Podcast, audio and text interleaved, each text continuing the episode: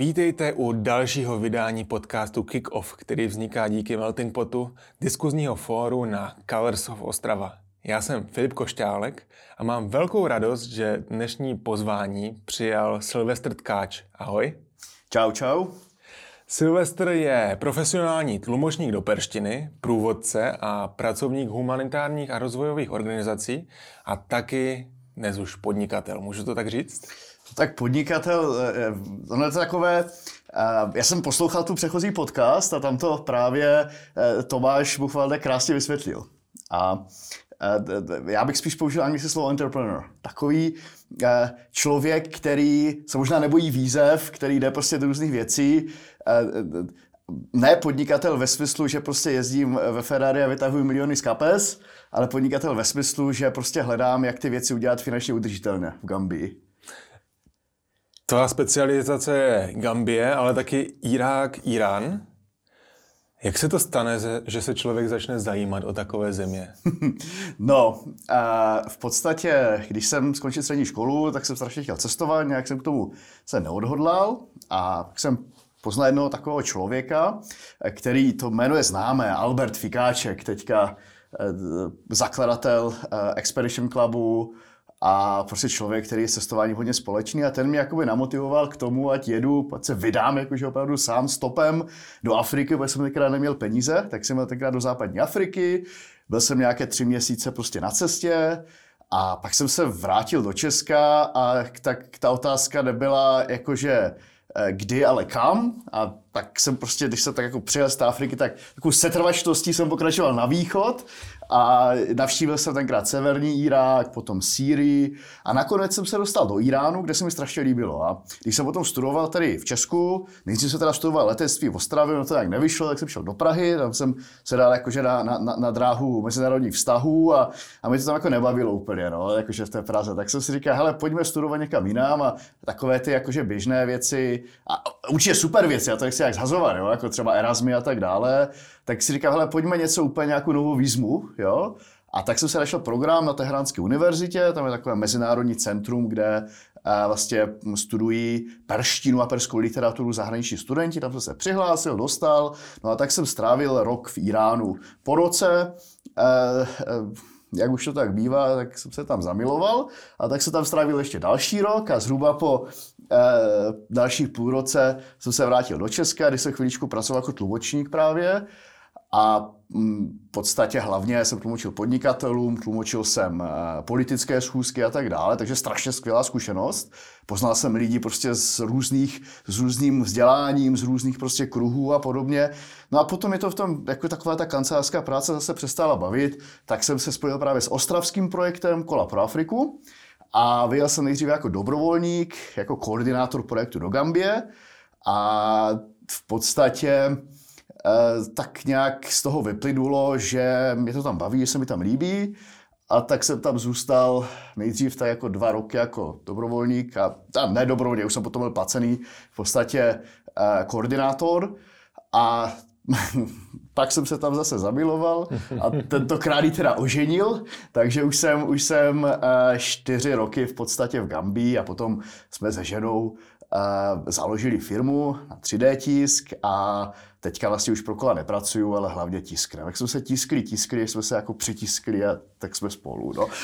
Takže příběh cestování a lásky, to je tvůj život. Ale jako já bych nechtěl, ať to působí, že jsem nějaký sukničkář, nebo že tam jako prostě tohle nějak uh, jedu úplně za tím cílem, ale no, tak je to takový příběh, no tak prostě dopadlo, jo. Nebylo to jako vyhledávání, to cestování, jo, to mě vždycky bavilo, už jsem strašně dlouho nikdo nebyl, jo. Já už jako Gambí nepovažuji za cestování, mm-hmm. jo.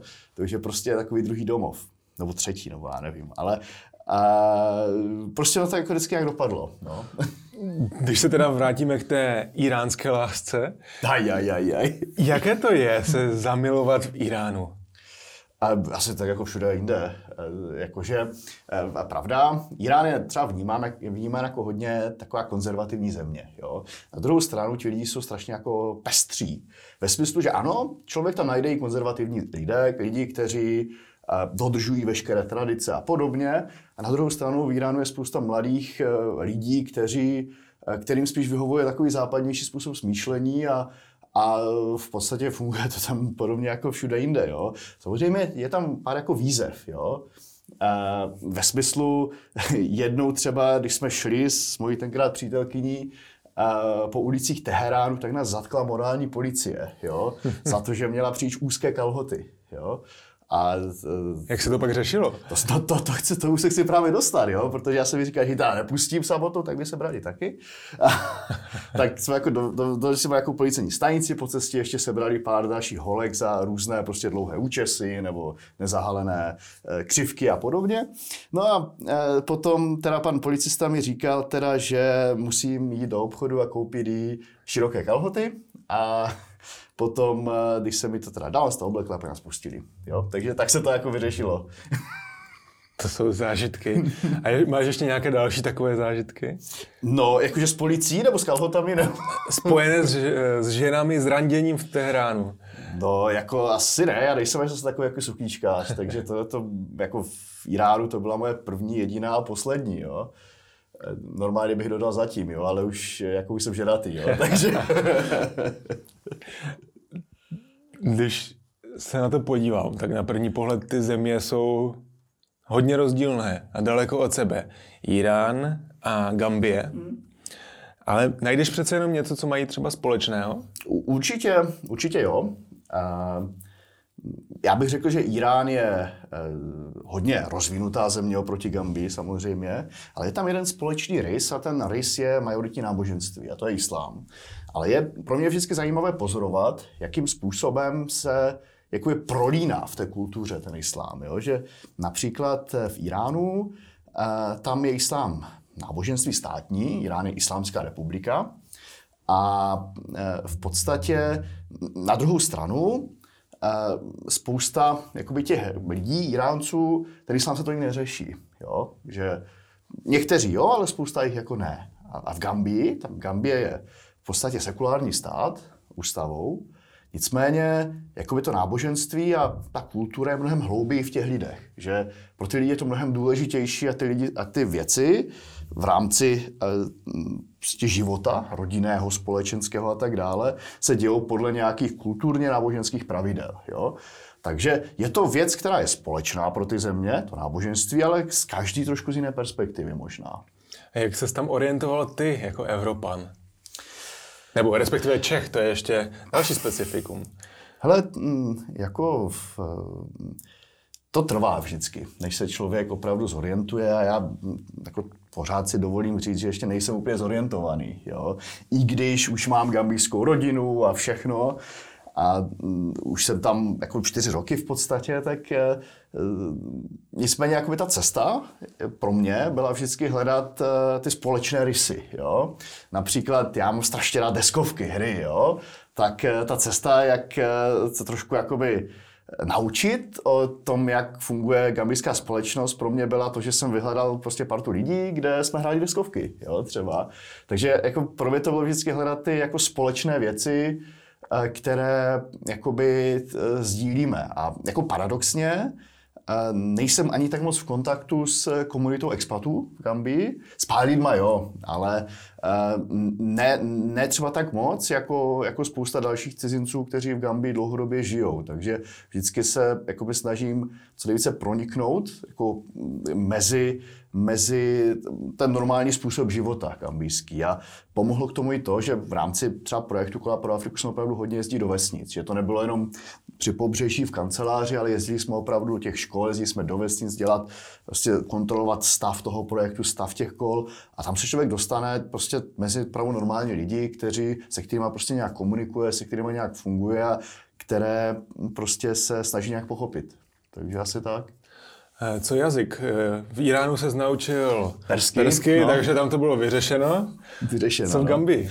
No, Gambii, eh, samozřejmě, že ty hranice Gambie byly vytvořené pod taktovkou koloniálních mocností. Jo. To znamená, ty jazyky, které tam teďka jsou, oficiální jazyk je angličtina, teda bych to tady tak uvedl, tak nicméně jakoby lidé, Gambíci, jsou složení z několik etnik. Jo.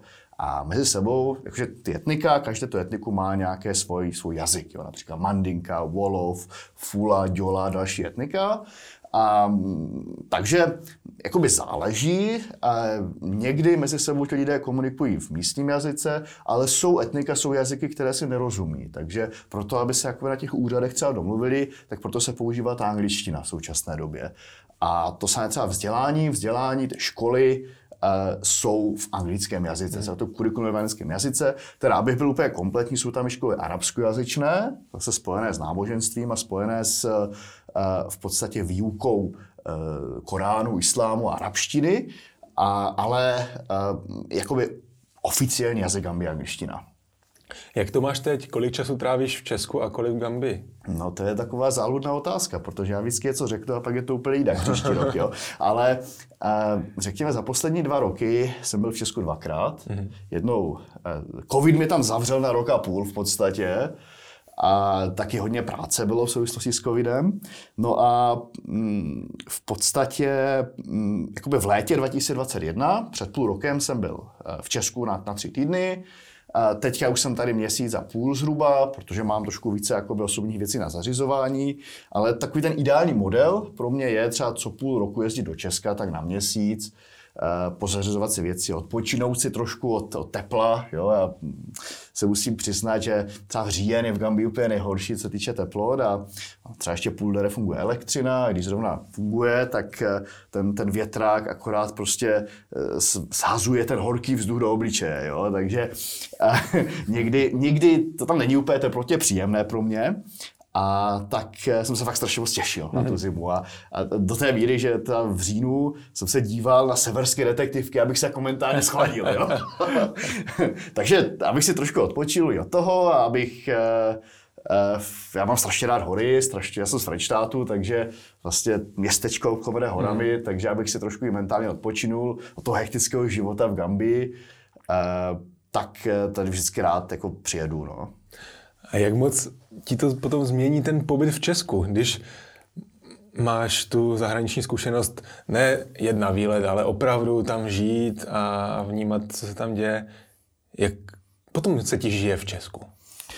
No, já tady vždycky rád přijedu, ale nevím, jestli v současné době bych jako tady úplně našel uplatnění, jo? protože mně přijde, že jakoby mnohem více má, mohu dát eh, právě Gambii a práci v Gambie, které mě prostě neskutečně jako baví, jo, protože um, jakoby opravdu to, co děláme v Gambii, teď děláme 3D tisk v různých oblastech a, a jsou opravdu vidět uh, ty výsledky té práce, přímo ty výsledky. Jo.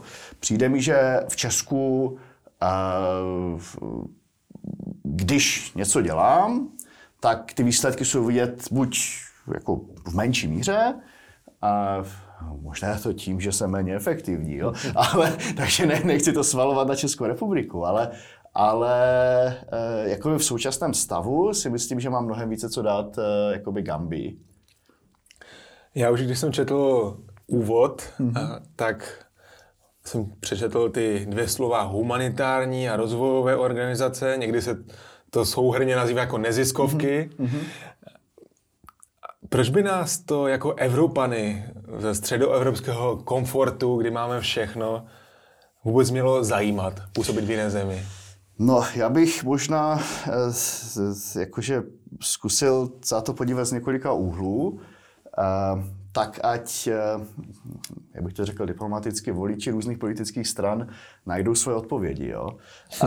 Rozhodně jako nejsem člověk, který by měl až takové dlouholeté zkušenosti v této oblasti. Jo. Vždycky to spíš byly nárazové akce, ale jako je můj pohled. Nemusíme být vůbec korektní. Jasně, jasně. Můj pohled eh, na, na to jako dvojaký. Jedna věc je ta věc, jakože pomoc blížnímu, řekněme.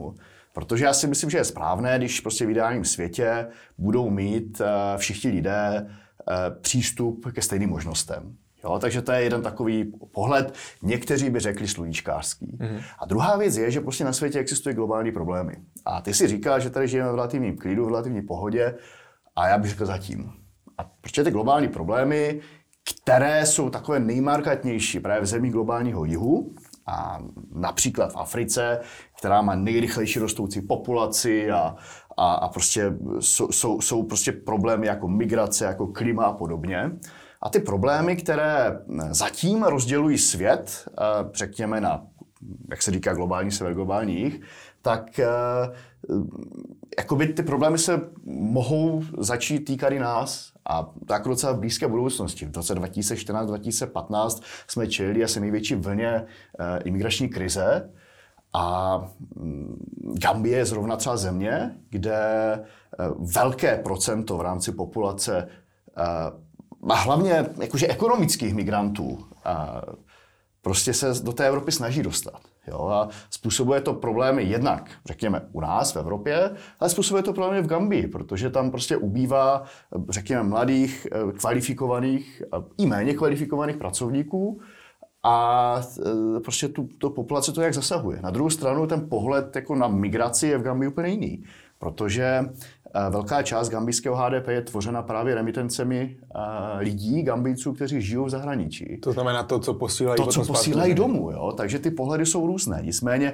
jakoby ten problém, a to je jenom jeden z těch věcí, já se zpátky dostanu k té otázce, ten problém je jakože globálního charakteru, protože dříve nebo později se to bude dotýkat i nás, proto je to třeba řešit nějakým způsobem. Myslíš, že ty to dokážeš vyřešit? Ne, já to určitě nedokážu vyřešit, ale jakože myslím si, že maličkým zrníčkem písku na ohromné písčité pláži eh, trošku mohu přispět eh, k něčemu. A například tím, že jednak eh, tím, co třeba děláme, tak se snažíme řešit některé třeba problémy ve výrobě gambice, gambijské, a jednak prostě zaměstnáváme pár mladých perspektivních lidí, zaměstnáváme pouze gambice, pouze vlastně pracovníky, máme teďka, je teďka 8 v týmu.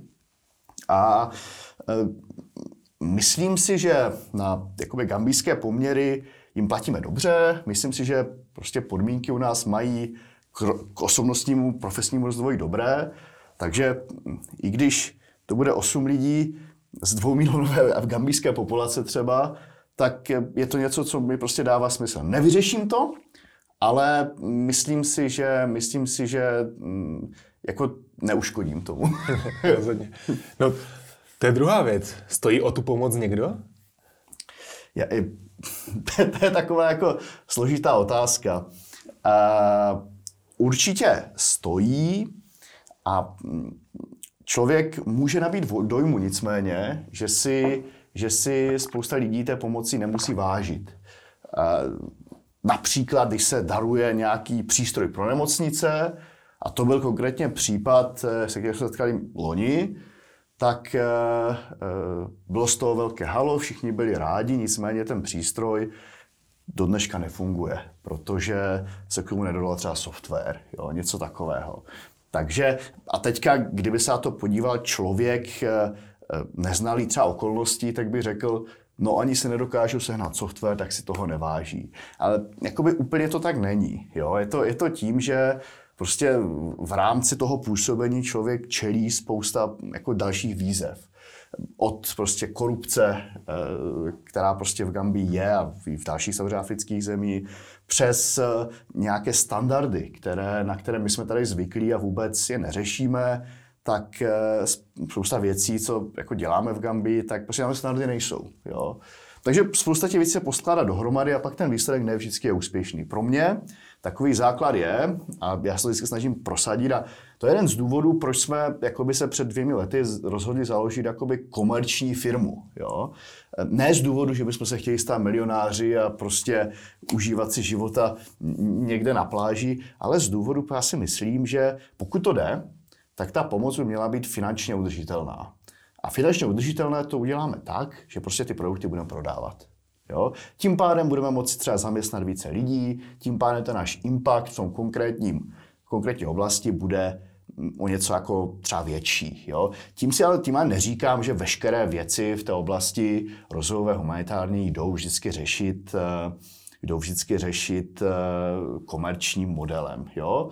Ale pokud to jde, tak já si myslím, že podpora především malých firm, malých podnikatelů a, a jakoby pomoct tím eh, čelit těm výzvám, a to především těch afrických trzích, kteří eh, prostě mají spoustu logistických, administrativních dalších problémů, je ta cesta, jak jakoby tu, tu pomoc, v, pomoc já když rozvojová spolupráce, jo? jak prostě spolupracovat na, na, na takové úrovni, ať je to jakoby fair, ať je ta zodpovědnost také rozdělená jakoby na více stran. Nesetkáváš se teď, když jsi tam založil firmu s 3D tiskem a 3D tiskárnama eh, s takovým tím pohledem. On tady přijel pomáhat hmm. a teď najednou na nás bude vydělávat?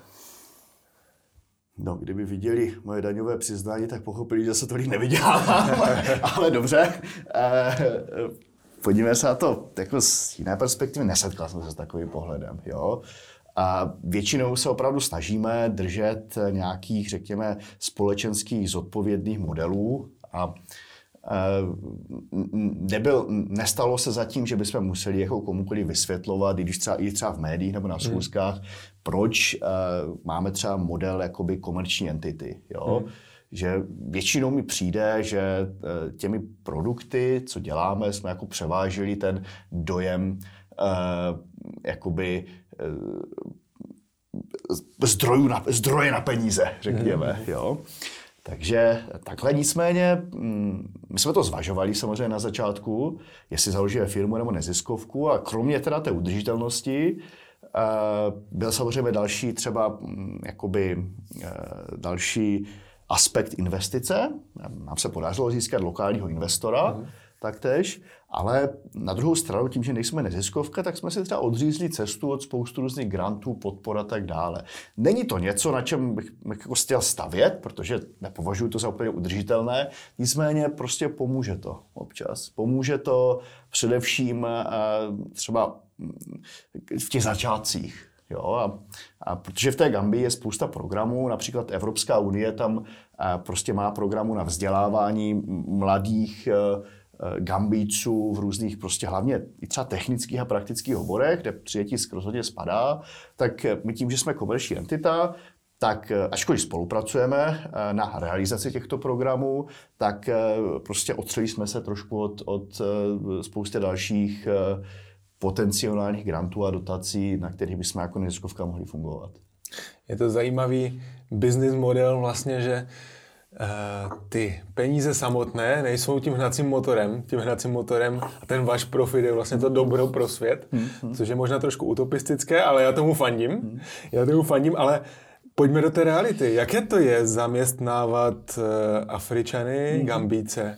No já se ještě trošku vrátím k tomu, co jsi říkal. Aha. My jsme teďka, jedno z věcí, co děláme, co jsme začali teďka dělat, jsou protézy pro děti. A Teďka jsme měli takový případ, byla dvouletá holčička, která měla obě dvě nohy amputované a vlastně neexistovalo funkční řešení pro ní v rámci konvenčních metod.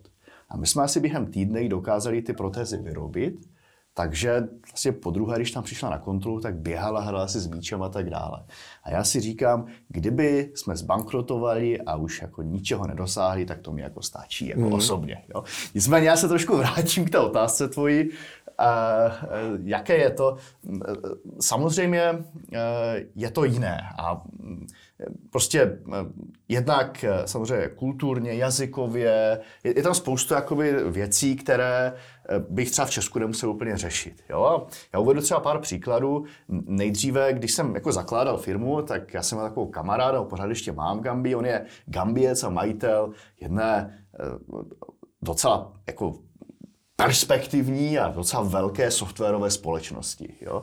A já jsem se optal, protože zaměstnávat třeba 30 lidí, programátorů, techniky a tak já jsem se optal, jako, uh, protože nechtěl jsem být jako kulturně necitlivý. Nechtěl jsem prostě nařídit evropský pracovní čas, který by prostě jako nefungoval jo, v rámci, řekněme, kulturně společensky norem. Jo? A a protože Gambíci mají strašně velké rodiny, teďka vždycky se někdo žení, vždycky se někdo prostě má dítě, nebo někdo umře. A to samozřejmě znamená, že celá to rodina se sejde a prostě se to ovlivní a potom třeba docházku do práce a tak dále. Jo? A nechtěl jsem jakože tam vstoupit z pozice bílého muže a říct, tak to bude. A a tím jako narušit něco, jo? Co, co jako nechtěl. Neočekávají to? A, No, nepřišlo mi to, jo. Ale ten kamarád mi právě říkal, hele, jak si to nastavit na začátku, tak to bude. Nepřemýšlej vůbec o žádných kulturních normách, prostě se s těma lidma domluv a tak, jak se domluvíte, tak to prostě bude fungovat. Hmm. A trošku se na začátku tápal, my ještě pořád jako vyvíjíme systém, jak třeba naše zaměstnance motivovat, eh, tak, aby prostě jsme dosahovali výsledků, které potřebujeme. A víceméně jsou, samozřejmě máme nějaké systémy motivačních bonusů ke, mzda, ke mzdě, jednak ohledně přes času, jednak ohledně a v podstatě úkolů, které jsou splněny a tak dále. Ten systém stále vyvíjíme. Teďka nový, řekněme, přídavek do systému, že e, pokud e, některý zaměstnanec prokazatelně přivede nějakou zakázku třeba do firmy, tak dostane e, nějaký počet procent podle charakteru té zakázky a tak dále. A je to systém, který se stále vyvíjí a my se stále učíme. Všichni všichni pracovníci naší firmy jsou v podstatě čerství absolventi. Jo? A protože zase jedna rada, kterou jsem dostal od jiného podnikatele gambijského, říkal, že, říkal, že e, jako bohužel ten vzdělávací systém Gambii není ideální. To znamená, jako ty v podstatě praktických věcí se lidé naučí za chodu ve firmě. Jo? Takže a je mnohem jednodušší zaměstnat mladé lidi, kteří ještě jsou dostat ještě tvární, flexibilní a ochotní se učit, než třeba zaměstnat někoho, kdo sice má tu praxi, ale prostě ta praxe neodpovídá standardům, které potřebuješ ve firmě. Že? Takže eh, vlastně a my třeba fungujeme tak, že nevypisujeme nějaké výběrové řízení většinou na otevřené pozice. To je zase věc, kterou by poradil jiný gambijský podnikatel. Takže je to o tom opravdu ty věci jako vnímat a učit se, ale snažíme se lovit talenty. Mm-hmm. Ve smyslu, že třeba přišel k nám kluk, mladý kluk, 20 let, a říkal, no, že slyšel někdo o 3D tisku, že uh, chce jako trošku poznat víc a, a že trošku jako umí nějaký 3D design, jo. Tak mu říkám, hele, pošli co, co jsi udělal, nějaké modely a pošli mi prostě nějakou tvoji představu. On říkal, no, že by třeba chtěl na stáž nebo něco k nám a poslal nějaké modely. Tak říkám, hele, jako je tam vidět talent, jo. A i když jsme tenkrát neměli otevřenou pozici pro 3D designéra, tak jsme prostě vytvořili. Mm-hmm. A teďka, jako ten kluk mě samotnému ulehčil 70% práce, protože veškeré designy už teďka dělá on. Já už teďka nemusím nic řešit, jo? Mm. Takže proto si můžu teďka lítat po Beskydech a tým pracuje, když to řeknu jakože nadneseně. A takže je to, to jsou některé jako výzvy, to jsou nějaké jako prvky, kde se snažíme jako je proplouvat v, té, v, té, v těch kulturně společenských rozdílech. A když už teda fungují lidi a ty s nimi dokážeš eh, pracovat, tak eh, co ta elektřina? no, to s uhodil hřebíček na hlavičku, no. Samozřejmě pro 3D tisk elektřinu potřebujeme a potřebujeme nepřerušený jakože eh, zdroj elektřiny. Tiskárně jako umí, když ta elektřina vypadne, tak umí zase nastartovat tam, kde skončili, ale ne vždycky se to povede, ne vždycky prostě ta kvalita potom je taková, jakou potřebujeme. Takže a, pro nás, když jsme si, když jsme, když začal covid, tak nás pozvala eh, jedno výzkumné lékařské středisko, velké gambijské, a vlastně k sobě eh, do laboratoří. A tam měli v podstatě nepřerušený nepřerušený přívod elektřiny, měli UPSky, solary a všechny, tak se mohli tisknout 24 hodin denně. A ta spolupráce byla hodně intenzivní na začátku, takže to jsme, problém jsme jako neměli úplně elektřiny. Nicméně eh, ze dvou důvodů, proto jsme ten problém museli začít řešit. Jeden důvod je, že Samozřejmě my jsme tam nemohli zůstat věčně. Ty laboratoře nebyly přístupné veřejnosti, takže my jsme se odřízli od, od, odřízli od prostě dalších eh, potenciálních eh, zákazníků a podobně. No a eh, v podstatě když jsme hledali novou kancelář, tak právě nepřerušený zdroj elektřiny byl jedním z klíčových faktorů. O to více jsme museli potom zaplatit za tu kancelář. Ale e, jinak, cože většinou to funguje tak, že je tam nějaký přívod elektřiny, standardní přes síť a pak jsou tam generátory v rámci té budovy. Nicméně my, co musíme řešit, ještě je to překlenutí právě těch pár minut mezi naběhnutím generátoru a úpadkem sítě a proto máme UPS. No a druhá věc je, protože někdy eh, je opravdu třeba tisknout eh, u zákazníka, nebo je třeba vyschánou věd někde dovnitř rozemí. A proto jsme vlastně za podpory rozvojové programu UNDP Spojených národů, tak jsme vlastně se nechali vytvořit přenosnou solární nabíječku a jakože zdroj pro speciálně pro tiskárnu. Mm. Takže, takže s tím jsme třeba vyjeli do centrální Gambie a tam jsme tiskli formy na mídla pro výrobce mídel. Jo? Takže jsou to, jsou to věci, které jsou řešitelné, ale určitě jako, je to, je to jakoby investice navíc, je to práce navíc oproti třeba 3D tiskařům v Česku. My se teďka už eh, pár minut bavíme o tom, eh, že se věnuješ 3D tisku, 3D tiskárnám. Což je i v Česku pořád obor, který, o kterém slyšíme, je na zestupu, ale myslím si, že většina lidí vůbec neví, co to znamená, co se tím dá vytvořit mm-hmm. a jak ten váš biznis vlastně funguje? No, eh, tak já možná, že 3D tisk je metoda výroby. Aditivní výroba se tomu říká taky jinými slovy. To znamená, je to, je to vyrábění fyzických 3D předmětů jo, pro pro vysvětlení. Eh, je to, jakože když jsme začali, tak jedna z, jedna z eh, základních výzev bylo, protože to, že ty říkáš, že tady v Česku možná ještě o tomto povědomí neexistuje, tak v Gambii jako vůbec ne. Jo? Mm. To znamená, když jsme si dali první reklamu, tak začali lidi chodit prostě, vytisknete ty samolepky a vyděláte potisky na auta. No, neděláme, no. Takže, eh, takže eh, tak byla jakoby výzva pro nás, první výzva opravdu vysvětlit těm zákazníkům potenciálním, co ten 3D tisk umí a co podle toho můžou udělat. Další věc, je základní jakoby aspekt a výhoda 3D tisku, je buď malosériová výroba, anebo právě, eh, řekněme, personalizace toho předmětu. Jo? Teďka uvedu, uvedu eh, příklad. Eh, teďka bude Valentín, tak vyrábíme kromě jiného personalizované přívěšky, jo? Mhm. třeba za jmény zamilovaných a podobně. Celíčko, které je rozdělené na dvě části, jednu půlku si vezme jeden, druhou druhý. Máme i objednávky, že je jedna část a více druhých částí, jo? ale to je, to je zase to je jiné téma. Jo? Ale to je možná i artikl do Česka. To by nebylo, to by nebylo vůbec neúspěšné. Záleží se na to business model? Nevím, jak to tady úplně funguje.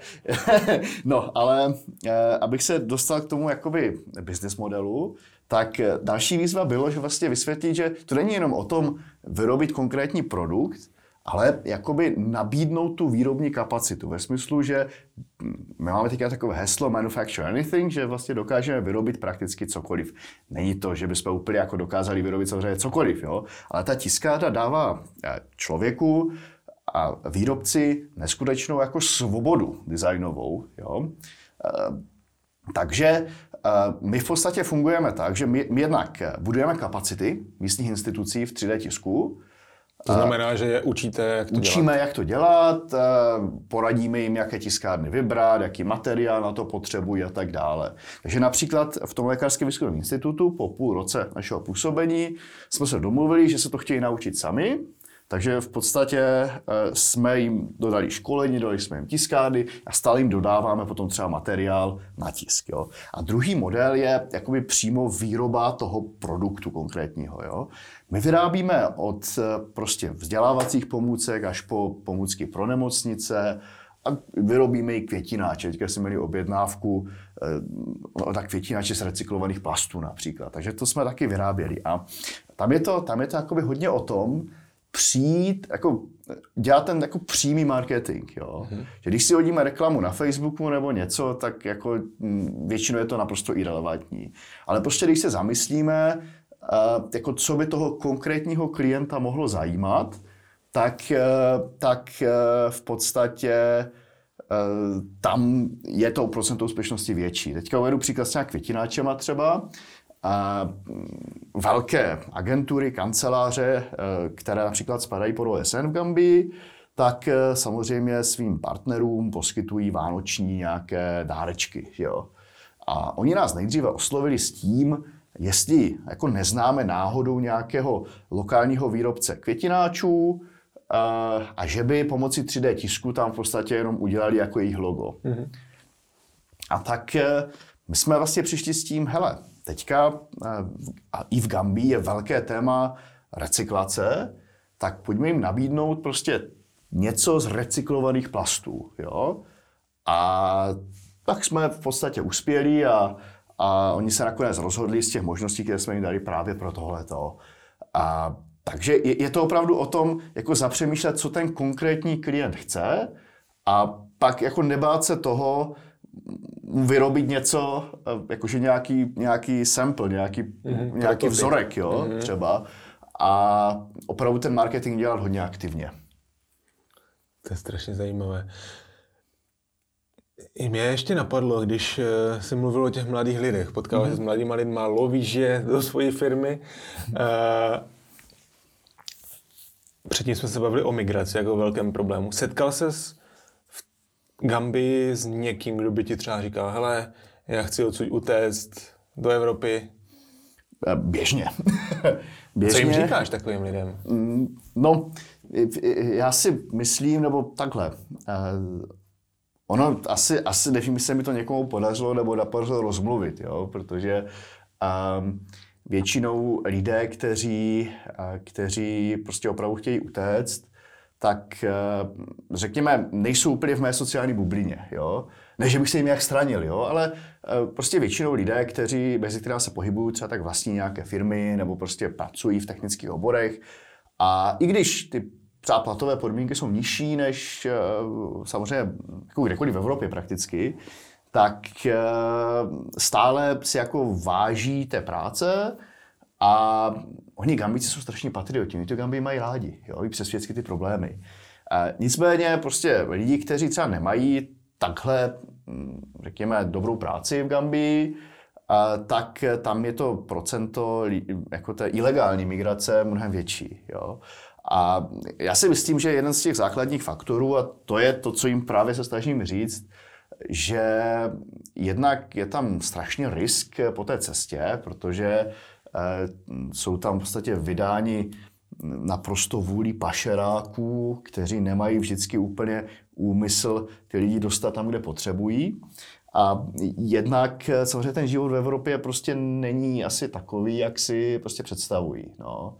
Takže eh, a většinou, většinou taky, eh, a to je podle mě to klíčové, eh, si je snažím nasměrovat třeba na různé podpory, když si chtějí založit třeba vlastní farmu se slepicemi například, tak v Gambii je spousta prostě programů na podporu hlavně mladých podnikatelů, takže eh, nevím, nakolik úspěšně, přiznám se, nevedu si o tom statistiky, ale když prostě se dostanu do diskuse s někým, kdo chce opravdu mermo moci odejít do tama, tak eh, se snažím eh, prostě ty lidi nasměrovat někam, ale nechci se samozřejmě prezentovat jako nějaký mesiáš, který prostě dělá z toho nějakého důvodu, ale spíš si myslím, že je to opravdu jako lepší. Jo? než riskovat svůj život za nejistou budoucností v Evropě. Pro lidi, kteří v Africe nikdy nebyli, mm-hmm. Ty tady popisuješ, že tam je podnikatelské prostředí, že se potkáváš s podnikateli, mm-hmm. zaměstnáváš lidi, někteří možná pracují od do. Uh, a takový ten obrázek Afriky je běžně takový, že spíš přesně jak jsi řekl, farma na slepice a možná ti lidi nemají co na sebe. Jak bys popsal situaci v Gambii, kdybychom si to měli představit, jak se tam vlastně žije? Velká otázka, je na ní odpověď? Já si myslím, že mm, jako z každého je možná trošku pravdy a trošku nepravdy. Ehm, a nejenom ohledně Afriky, ale i když jsem byl v Iránu, tak jsem se setkával s mnoha předsudky. Předsudky o tom, Eh, například Irán, tam je to samý terorista, že jo, určitě. A to samé Afrika, tam všichni žijou v jiných barácích, že jo, se slaminou střechou. Jsou tam lidé, kteří žijí v jiných barácích v slaminou střechou, ale rozhodně to není celý obrázek Afriky. Afrika je nejrychleji se rozvíjející kontinent ekonomicky, populačně. Do Afriky jde v současné době spoustu investic a nejvíce jich je v oblasti finančnictví a mikrotransakcí například. To je tak pro zajímavost. To znamená, když to tak řeknu, a, a to je vlastně taková zajímavá spojka, že i v těch, i ti lidé, kteří žijí v těch slaměných domech třeba, tak potřebují si občas něco i na trh koupit. A tím, jak je, tím, jak je ta, tím, jak je ta e, v podstatě Afrika logisticky komplikovaná, A i v rámci třeba jedné země, i v rámci Gambie, kde už teďka máme eh, cesty napříč celou zemi, což nebylo vždycky úplně pravidlem, tak eh, eh, například člověk z východu potřebuje, nebo spíš takhle, člověk ze západu země, kde jsou ty, řekněme, výrobní a zaměstnanecké, zaměst, pracovní příležitosti lepší, tak posílají většinou třeba nějaké penízky svým rodinám na, na, na východě země. No ale proto, aby to bylo jako vůbec procesovatelné, tak se musí vyvíjet na africký trh vhodné eh, způsoby těch transakcí. Takže prostě a pro ten africký trh to nejlépe dokáží udělat lidi, kteří se v tom vyznají, to znamená africké firmy. To znamená, proto, aby řešili, a to je taky naše moto, lokální problémy, tak je třeba lokálních technologických řešení. No a proto jsou tam ti podnikatelé nějací, a já se teda hodně pohybuji v oblasti jako technický, ale jsou tam třeba podnikatelé různého charakteru, jo? Kteří prostě řeší pomocí technologií, moderních technologií lokální problémy. My máme taktéž takové jedno z našich mod je gambijské řešení pro gambijské problémy. Takže uh, to řešení někdo musí vymyslet, proto aby vymyslet musí být nějaké zázemí no a potom se to řešení nějakým způsobem prodává. Jo? To znamená, je to, je to, možná to prostředí je jiné, než známe tady z Česka, protože problémy, které řešíme v Česku, nejsou problémy, které řešíme v Gambii, ale prostě existuje tam vlastní charakteristika toho gambijského prostředí. Já řeknu úplně upřímně, jako naše firma by se v Česku s tím, co děláme, neuživila. Protože prostě produkty, které děláme, nejsou vhodné pro český trh. Jo? Ale, ale prostě fungujeme v Gambii. Jo? Takže mm, možná trošku paradoxně si myslím, že řada afrických trhů může být příznivější teďka pro firmy, pro hmm. investice třeba technologické, protože teď je doba, kdy tam ty technologie přicházejí. Technologie jako donáška jídla, jo? technologie prostě jako systém adres vůbec, jo? Všechny tyhle ty věci teďka třeba do té Gambie přicházejí. A já, mě je strašně jako, že ctí být toho součástí aspoň trošičku. Takže, takže je, to, je, to, je, je to zajímavé prostředí. Jsou velké vize, rozhodně eh, neprobádané končiny. Eh, možná je někdo z posluchačů ve stavu, kdy třeba byl na dovolené v Africe, mm-hmm. nebo ho to strašně láká a rozhoduje se, jestli by se tam mohl odstěhovat a třeba začít podnikat jako ty, nebo vůbec tam žít. Máš nějaký vzkaz pro takové lidi? No vzkaz, já si myslím, že jestli někdo cítí, že je to třeba udělat, tak je to udělá samozřejmě, jo. Ale mm, ono, já tady teďka za tu, já nevím, půl hodinku jsem prezentoval e, tu úspěšnou část, ale ono je určitě i velká část prostě těch mých neúspěchů, jo. Věci se nám nepovedly, průsery, Přišli jsme o peníze, přišli jsme prostě o spoustu partnerů, protože prostě ty věci byly jiné. My jsme tam čelili různým výzvám, jo. Takže uh, určitě to někdo zkusí, pokud chce a, a já mu rád jakoby pomůžu, předám to svoje minimum zkušeností, co mám, ale uh, prostě člověk musí počítat s tím, že ta věc jako nemusí být. Že ta firma zkrachuje a je to, já mám každý měsíc uh, strach, jestli zaplatím prostě výplaty, jo, třeba. Je to pocit, který jako není příjemný, jo. Ale prostě jdeme dál, ale jsem prostě mentálně smířený s tím, že jednoho dne se může stát, že prostě něco nastane a ono to nevyjde. A něco, co není pro člověka, který je zvyklý na fungování v Česku představitelné ani. Jo. Takže... Je to tak trochu jiný vesmír? Jo i ne, tak jako já, já, vždycky, já vždycky dám takový příklad.